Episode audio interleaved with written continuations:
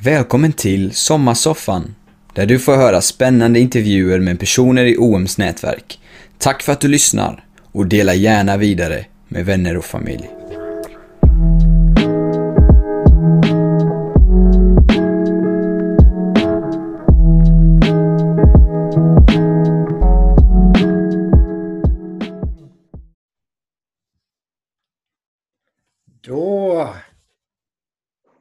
Välkomnar vi er till Sommarsoffan. Varje måndag under sommaren så intervjuar vi intressanta och spännande personer i OMs nätverk och eh, därför så har ni kommit hit ikväll. OMs eh, uppdrag är att se levande gemenskaper av efterföljare till Jesus bland de minst nådda. Och de här måndagskvällarna är till för att inspirera, utrusta och, och ge oss utmaningar kring det uppdraget. Och vi hoppas att ni som är med här, eh, både ikväll genom Zoom eller Facebook Live, eller som ni som ser det här eller lyssnar på det här senare på vår Spotify-kanal eller vår YouTube-kanal, att ni blir uppmuntrade och eh, inspirerade. Eh, OM Sverige kan ni kontakta genom att gå in på omsverige.se och, eh, men ikväll ska vi få intervjua en mycket intressant person. Hennes namn är Magdalena Rodriguez, eh, alias Magda. Eh, och vi, jag har lärt känna Magda sedan flera år tillbaks och var med när hon åkte ut till Logos Hope. Vi skrev, vi skrev här vid introduktionen av Magda att ska läsa.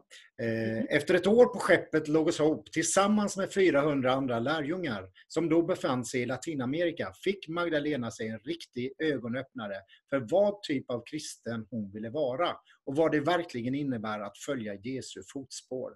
Det var i kontakt med lokalbefolkningen och i samtal med dem som hon förstod att det är rätt, att räta ut orättvisor hon vill ägna sig åt. Och eh, det är det här vi ska prata om ikväll. Vi ska prata om eh, Magdalena, välkommen till denna intervju.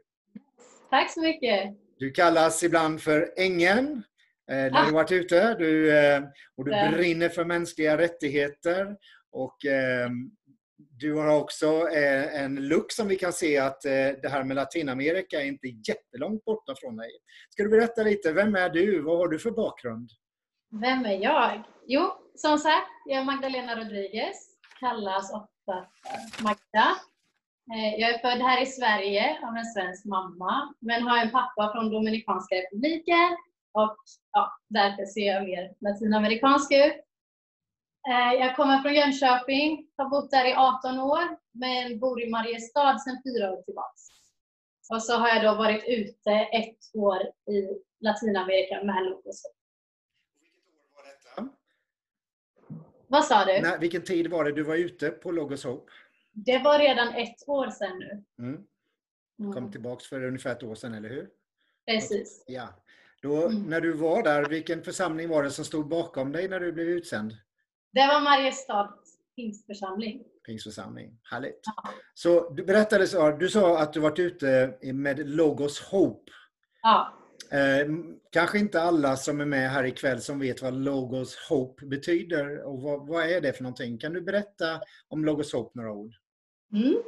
Eh, Logos Hope är känt som världens största flytande bibliotek. Men det är för att det också är det enda flytande biblioteket som finns. Eh, och det tillhör då OM som finns i 113 olika länder, om jag inte helt fel.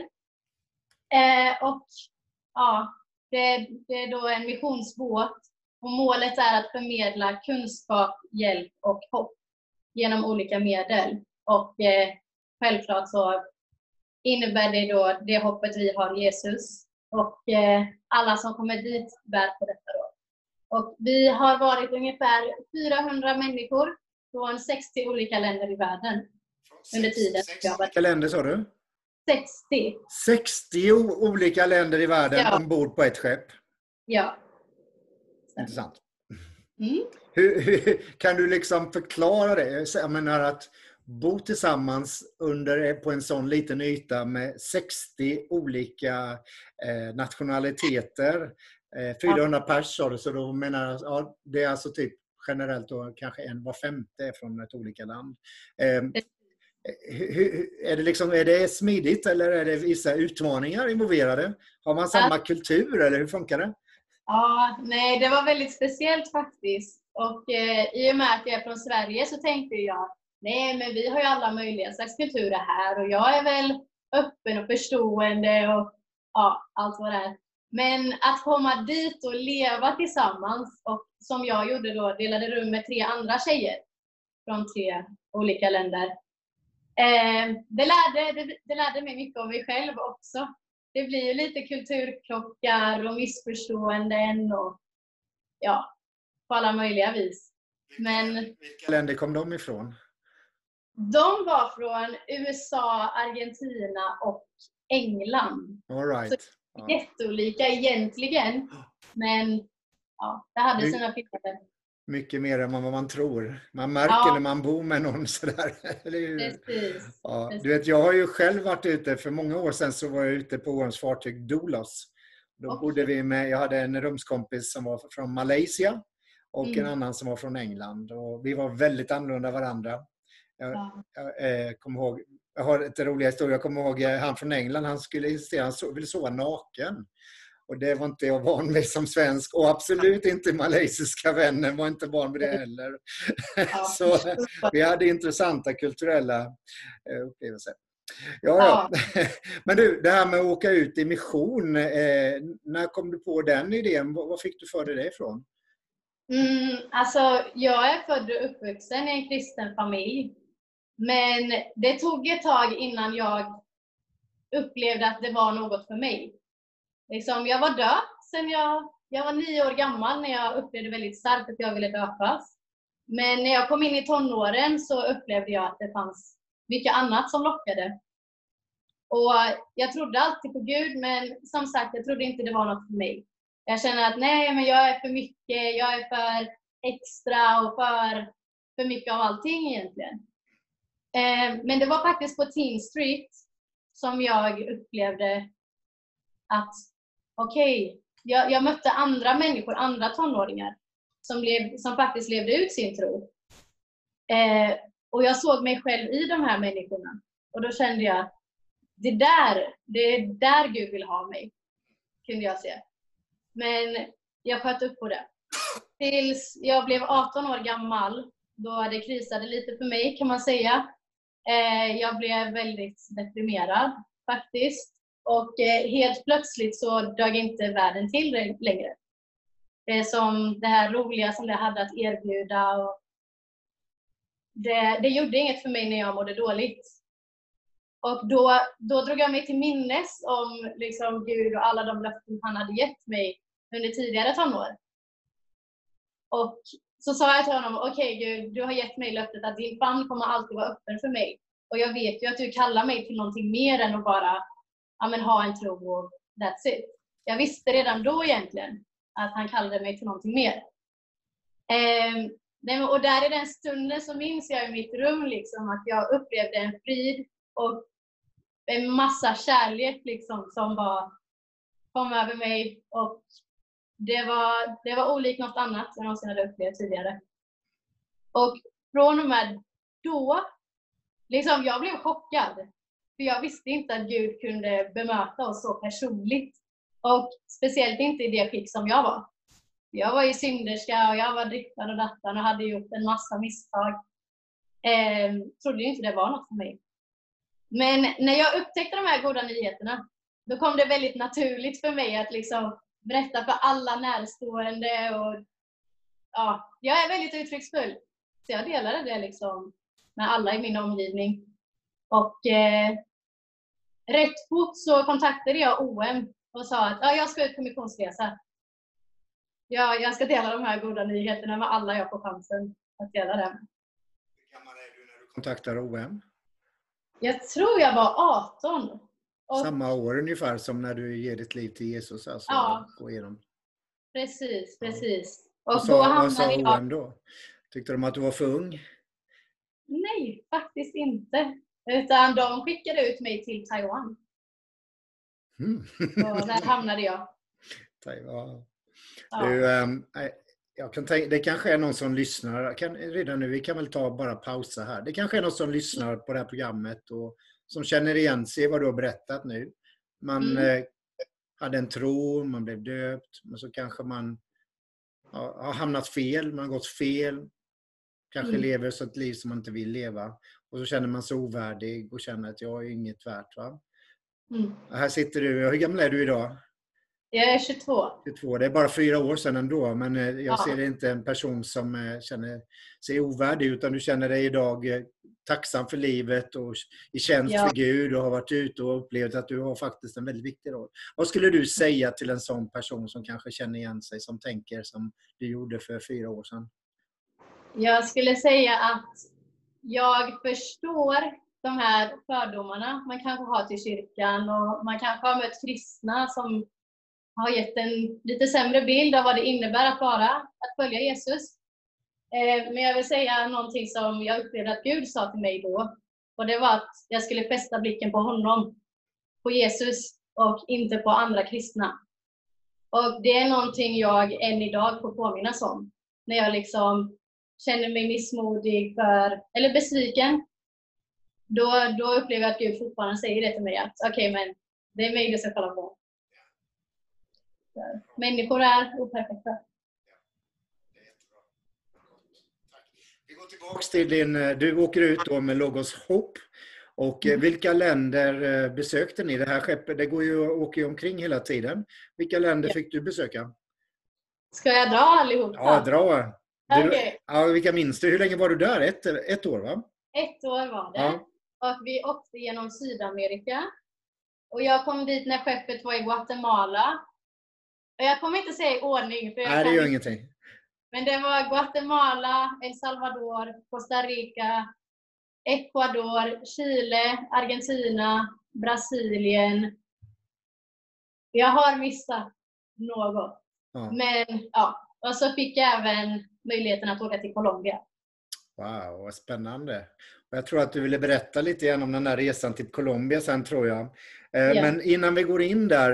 Eh, Logos Hope, sa du, det är, är då ett eh, fartyg som har ett bok, en stor bokutställning eller, eller bibliotek eller vad ska man säga? Mm. Bokförsäljning. Boka- Ja. bokaffär och program ombord också. Hela tiden så kommer det säkert många folk, eller hur? Hur många, hur många, hur många är det som kommer ombord kanske på ett år? Har du en aning om hur många som Oj. är ombord det här året?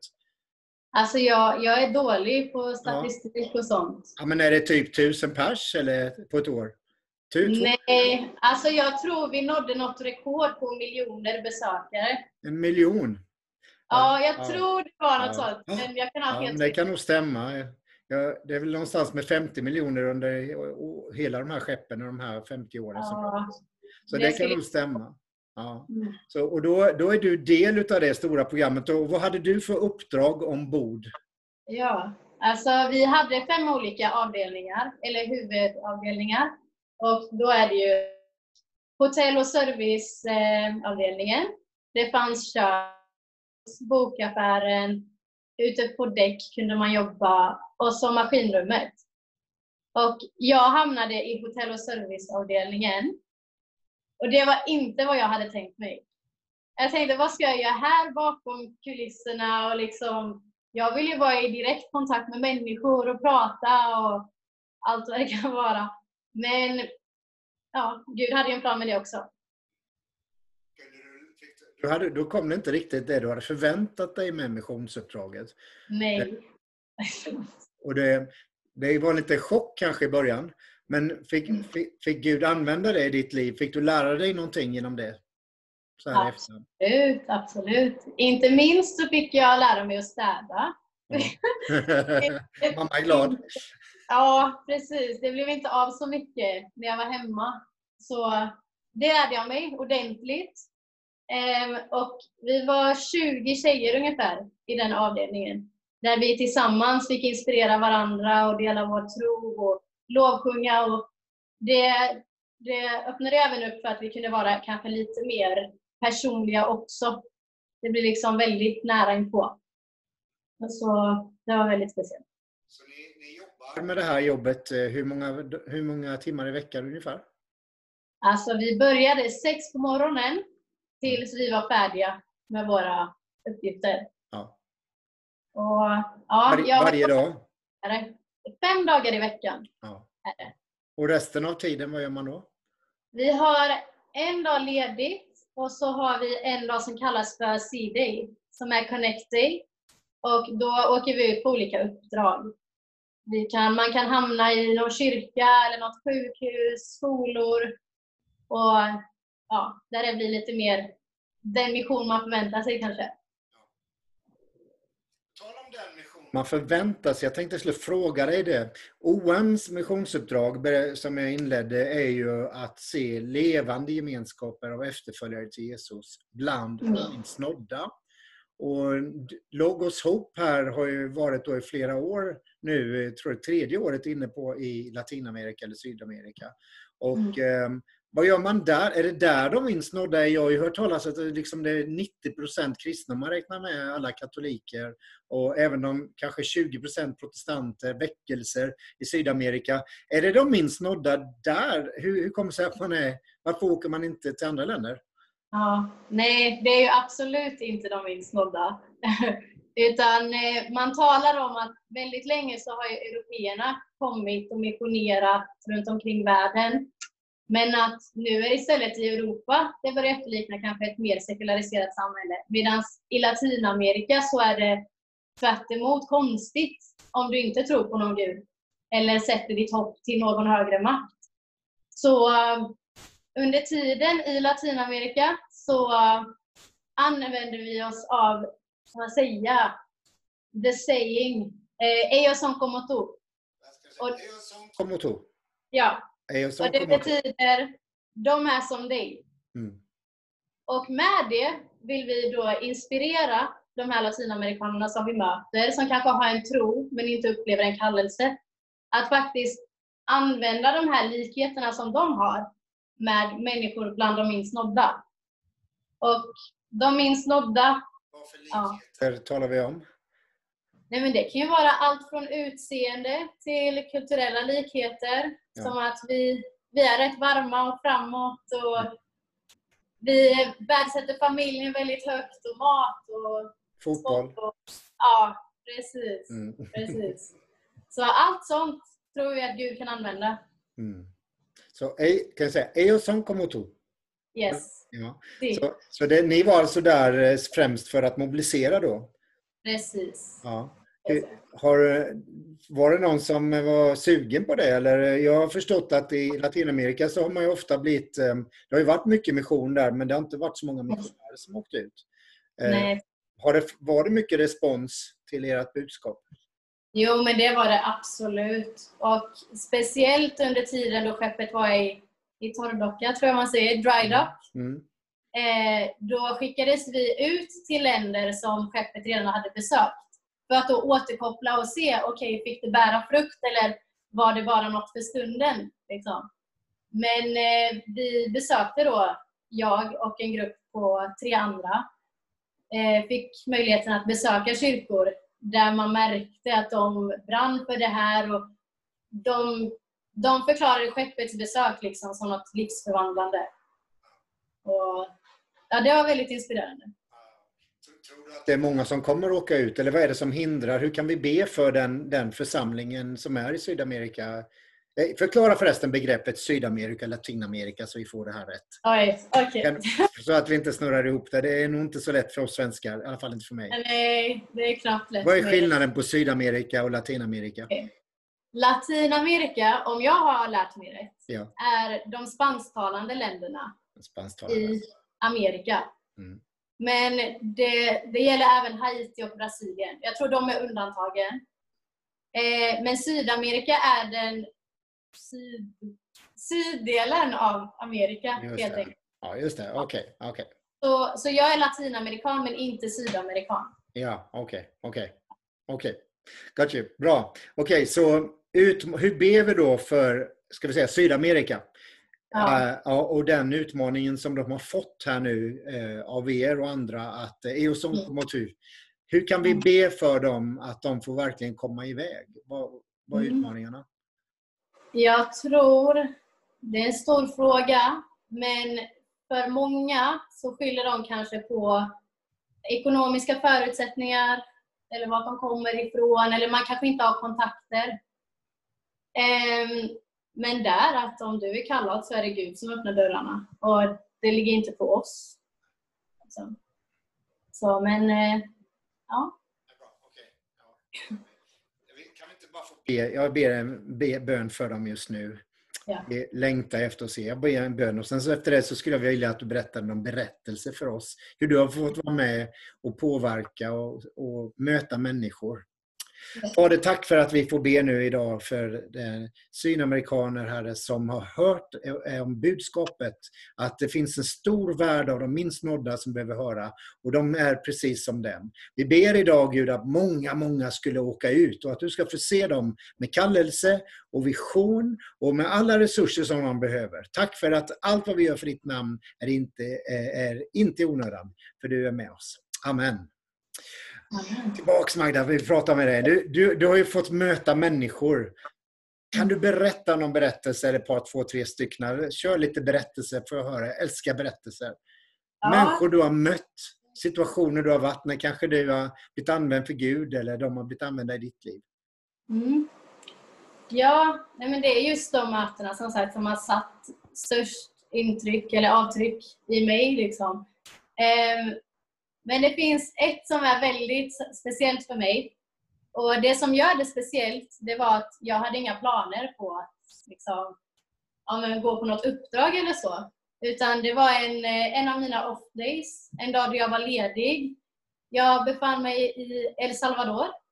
Och jag var helt slut efter veckan av jobb och ja, men att alltid vara på hugget liksom och beredd att dela. Och liksom, det var ändå mycket press och stress och så under vissa perioder. Eh, så jag tänkte, nej, nu ska jag ut, jag ska ha en dag för mig själv lite och jag ska spela basket. För det, det är ett av sätten som jag kopplar av.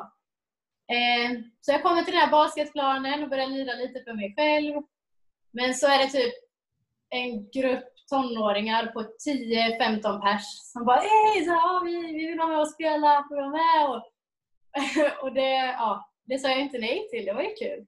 Men vi började spela men väldigt fort så går det här spelandet istället över till konversation. Och man börjar fråga, men vem är du och vad är du här? Och hade riktigt så här, eh, vad ska man säga, intervju typ. Nej men de var väldigt nyfikna och då fick jag chansen att berätta vad jag gjorde i Latinamerika. Eh, och att jag faktiskt kom från Sverige men att eh, ja, hela, hela livshistorien nästan. Men det var en kille som stack ut för mig. Han hade dragit sig undan lite. Jag märkte att han var lite blygare.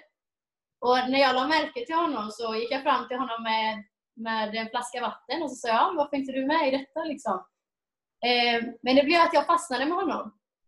Och vi började prata, prata och efter ett tag så frågade jag, ah, men vem är du och vad, vad ägnar du dig åt?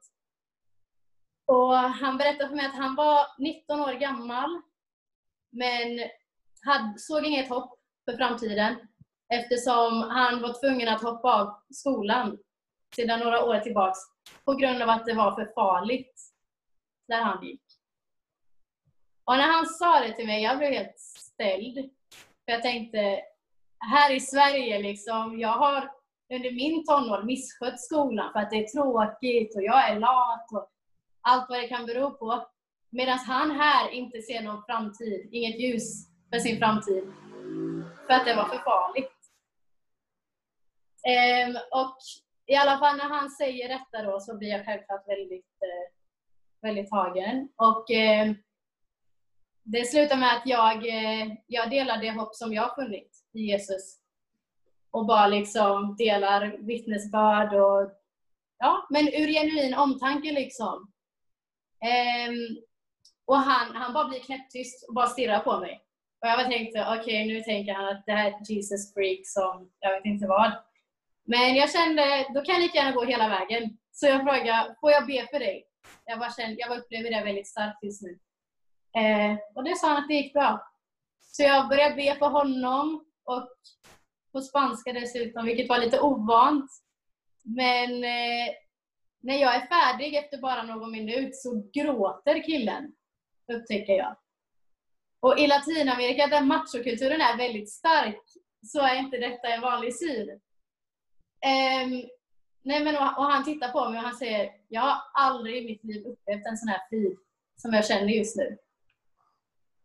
Och ja, men jag fortsätter att dela och liksom, ja, men det är Gud du upplever just nu och det, det finns inte någon annanstans du kan få tag på det. Eh, men jag bjöd honom med till skeppet och han kom dit senare tillsammans med sin familj och de var liksom djupt tacksamma. Och ja, han, han fick verkligen möta Gud där och då. är jag övertygad om. Bara var han du var sänd för att berätta för. De goda nyheterna. Ja. Det hade varit värt året, hade inte det? Vad sa du? Det hade nog varit värt hela året bara för att träffa den killen. Absolut. Ja. Absolut. Men fick du träffa någon mer? Har du någon mer berättelse som du vill dela? Någonting som du har fått vara med? Ja, absolut. Jag skulle säga en annan, ett annat möte som påverkade mig starkt var i Brasilien. Då vi åkte ut med eh, Youth with a Mission. Ehm, för att möta hemlösa. Och vi skulle dela ut filtar och någon macka och te. Ehm, så vi åkte till ett fattigt, väldigt fattigt område där vi visste att de höll till mycket. Och på det här stället då så började vi spela mycket lovsång och vi bjöd in liksom. Ehm, men man kan känna sig rätt hopplös i det. Att okej, okay, jag är här nu en kväll och ger en filt kanske, men det kanske inte blir så livsförvandlande för dem. Men vi började konversera och de på deras portugisiska och vi som kunde spanska på spanska. Men det gick jättebra. Ehm, men de verkligen lös upp. Och de, man kunde se sån glädje över dem och vi hade riktigt roligt den kvällen. Men så var det en av de här männen som, som sa till mig att av allt som ni har gjort för oss ikväll, det är inte den här filten som jag kommer liksom, som har påverkat mig eller maten, utan det är att ni ser oss. Att ni tar er tiden att vara här med oss ikväll. Du som är från Sverige eller du som är från vart det nu än kan vara från. Att ni är här för oss. Och ja, men Jag kunde se att han blev liksom väldigt, han kände sig sedd helt enkelt. Och jag tror det är ovärderligt. Och det, tänk, tänk man får åka ut i världen och vara med och se liv förvandlade. Det är helt otroligt. Mm. Men sen blir vi också förvandlade själva också, eller hur? Det är det som är det märkliga. Man åker ut, man är som missionär, man vill ju se världen förändrad. Man vill ha de här mötena som du pratar om, de här grabbarna du har fått möta och få visa Guds kärlek, berätta om mm. evangelium, visa dem eh, också liksom diakoni och så vidare. Men, men, men så helt plötsligt så verkar Gud i våra egna liv, eller hur? Har det varit så mm. för dig? Absolut. Har du någonting att berätta om? Vad, vad har Gud gjort i ditt liv när du har varit ute det här året? Vad, hänt, vad har hänt i mm. ditt liv? Jo, jag skulle säga att eh, under mina, min första tid då som eh, på nytt född mm. eh, så var jag väldigt passionerad att berätta för alla och att liksom, ah, Jesus är på riktigt liksom. Det här är inte bara en bok eller religion liksom. Ehm, men jag har med tiden så, och efter min tid på skeppet så började jag uppleva mycket mer att jag vill att man ska se på frukten jag bär. Och mer i handling än bara ord. Att jag älskar Jesus. Att det ska inte bara vara korset på mitt halsband utan att folk ska se någonting annorlunda i mig som kristen. Det upplevde jag väldigt starkt. Och i de här mötena med människor och att se dem i deras skick att inte ha tillgång till skola eller inte ha den möjligheten eller möta hemlösa människor. Och, ja, det var ju allt möjligt. Det, det ändrade mig och jag kände att Gud la den bördan starkare än någonsin eh, för orättvisor. Och liksom att, att faktiskt göra det jag kan åt detta. Tanke bara som kom och sen gick? Eller har du gjort någonting med den tanken efteråt? Ja, jag har ju faktiskt sökt högskola nu. Eh, human rights blir right. det. Okay. Det kändes rätt självklart efter tiden på skeppet. Du visste liksom vad det är du vill satsa på efter tiden på skeppet? Ja, ja. precis. Det, och det visste jag inte innan jag åkte. Utan det uppenbarades där istället. Okej. Okay. Vad intressant att det uppenbaras när du är utomlands. Har, har du någon, en, någon varför, är, varför tror du det blev så? Varför hände inte det när du satt hemma i Jönköping? Ja. Eh, vad ska man säga? Jag, Nej, men jag, jag är ju väldigt intresserad av väldigt mycket. Och jag har varit inne på om jag ska bli lärare eller plugga psykologi eller det finns ju många alternativ. Eh, men jag, där ute liksom, när man såg denna verklighet som andra lever i och inte bara håller sig till den bubblan och bara njuter av de privilegier som jag har här borta i mitt vackra Sverige. Liksom. Eh, då, det blir en annan sak att se det på nära håll, tror jag. Och då kastar man om prioriteringarna lite kanske. Det där mötet med människor, alltså det, det förändrar ju för mm. evigt. Jag kommer ihåg, jag brinner också för mänskliga rättigheter. Så när jag var på, jag var på, på Dolos då och mm. eh, får träffa för första gången i mitt liv så träffade jag en person som aldrig någonsin hade hört talas om Jesus. Mm. Och det hade aldrig hänt till mig innan. Jag kom också utanför Jönköping. Det hade aldrig hänt till mig här. Alla har ju en bibel. Eh, mm. I alla fall hemma. Även om de inte tror så har ju nästan alla har hört något. Men där fick jag träffa någon som aldrig någonsin hade hört. Och för mig blev ju det också liksom det här. Det här kan man inte bara glömma. Det har ju påverkat hela mitt liv. Alla mina livsbeslut. Mm. Så att eh, vi måste brinna för någonting. Det är bra Magda. Det är jättekul att höra från dig och kul att du ska gå in i den här skolan nu. Och Guds mm. välsignelse över dig när du börjar plugga human rights och vara med och förändra världen. Led, mm. Var med i den här rörelsen och vi, vi vill stå bakom dig i det. Så, mm. så vad heter det?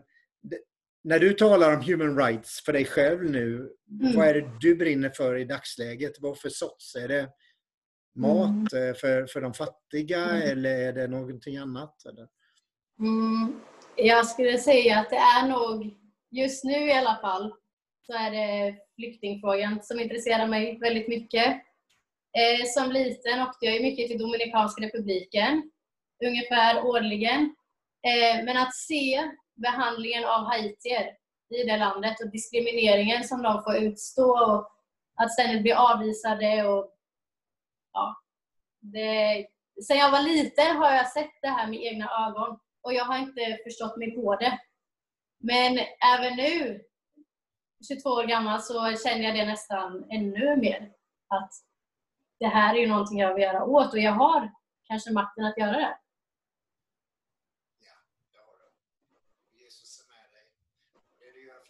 Dessa mina minsta, det gör du för honom, eller hur? Mm. Skulle du, avslutningsvis en fråga, skulle du um, rekommendera andra unga svenskar att åka till Logosop? Eller mm. Jo, absolut. Jag tror att det är väldigt nyttigt. Eh, jag kan säga att det kommer med väldigt mycket utmaningar. Väldigt mycket. Eh, för mig så var det liksom, jag var lite chockad över det. Men det är också ett motstånd för att du faktiskt, det händer någonting. Liksom, du försöker göra någonting som eh, kan förvandla liv. Och det kommer med ett motstånd tror jag på. Eh, men det är priceless. Alltså det är ovärderligt, de här upplevelserna, och det gör det värt det. Kan du berätta någon av de här utmaningarna? Så här, är det okej okay om du berättar någon av dem? Ja. Eller känns ja. Nej, men det, det är nog svårt att säga ja. Nej, det, var inte bara, det gick inte bara på räls liksom? Nej, Precis. Man får bestämma det är sig. Dels det du nämnde i början om kulturkrockar och lite att folk har olika sätt att leva ut sin tro på. Och vissa har kanske en lite mer religiös bakgrund och medan andra får verkligen inspirera dig och visa dig att där, liksom jag ser Jesus i honom eller henne och det vill jag också ha. Jag tror det är många som lyssnar på dig idag som också känner att det här vill jag också ha. Vad hon har fått vara med om, det vill jag också vara med om. Och vi, vi ska be en bön nu för de som lyssnat. De som känner sig det här, oh, det här låter spännande, jag vill också bli förändrad, jag vill också veta vad Gud har kallat mig till. Så vi, vi ber en bön du och jag för de som lyssnar på oss. Eller har, kommer lyssna på det här, att Gud får leda dem framåt på hans väg så att de får veta. Och så ska jag också be för dig när du går in i ditt nästa kapitel nu i skolan och att Gud ska fortsätta leda dig och att du ska få med och förändra världen på alla olika plan. Så mm. låt oss be tillsammans. Fader i himlen, tack för eh, Magda och vad du har gjort i hennes liv. Tack Fader för eh, hur du gav henne hopp om att hon är värdefull och älskad och förlåten och en, en kvinna skapad i din, eh, i din eh, av din Ande, i din avbild för att tjäna dig med glädje. Och jag tackar dig för allt vad du gjort i hennes liv, hur hon har fått möta så många människor, varit med och förändrat världen och fått lära sig så mycket, men också fått lära känna sig själv och jag tackar dig och jag ber idag, vi ber idag för dem som lyssnar, som längtar efter detta, längtar efter helande, längtar efter att lära känna varför de finns på jorden, vad är meningen med deras liv, vad är deras uppdrag. Vi ber att eh, många av dem skulle bli ledda på olika sätt för att finna det. Om det är någon av dem som ska åka till Logos Hope eller något annat missionsuppdrag för att eh, möta dig och få bli använda dig men också lära känna sig själva så ber vi att du ska tala till dem just nu. Så ber jag för Magda och hennes eh, studier. Jag ber att du ska fortsätta visa henne den väg hon ska vandra och att hon ska få bli en mäktig påverkare i vår värld så att vi får, får se slut på dessa orättvisor som vi ser runt vår värld. Och vi ber för flyktingar idag, Herre. Flyktingar, så många flyktingar kring oss här i Sverige som eh, också går igenom många orättvisor. Vi ber att din kärlek ska möta dem. Men också flyktingar runt vår hela värld som lever i situationer som vi inte ens kan nämna, för de är så hemska när vi tänker på dem. Vi tänker på flyktingar i länder som är fattiga, Libyen, och Sydamerika och Grekland och andra platser här där folk verkligen lider som flyktingar. Herre, visa dem din kärlek och låt orättvisan sluta. Välsigna dem i Jesu namn. Amen. Tack Magda för din tid. Ängeln Magda Rodriguez som fick jobba på Logos Hope och fick eh, tjäna Herren men också fick bli, finna sig själv och finna vad hon var kallad för. Vi mm. eh, tackar er som varit med på det här eh, och eh, den här sommarsoffan. Och eh, det går bra att lyssna i efterhand, alltså på Spotify eller på Youtube. Och vi lägger in länken här vid också på Facebook eh, och så vidare här. Och då kan ni sprida den här eh, intervjun till andra som ni tror kan få lyssna på det. Ni som är med på Zoom här nu kan hänga kvar ett tag så har vi lite eftersnack i soffan om det är någon som har en fråga. Tack så mycket! Mm.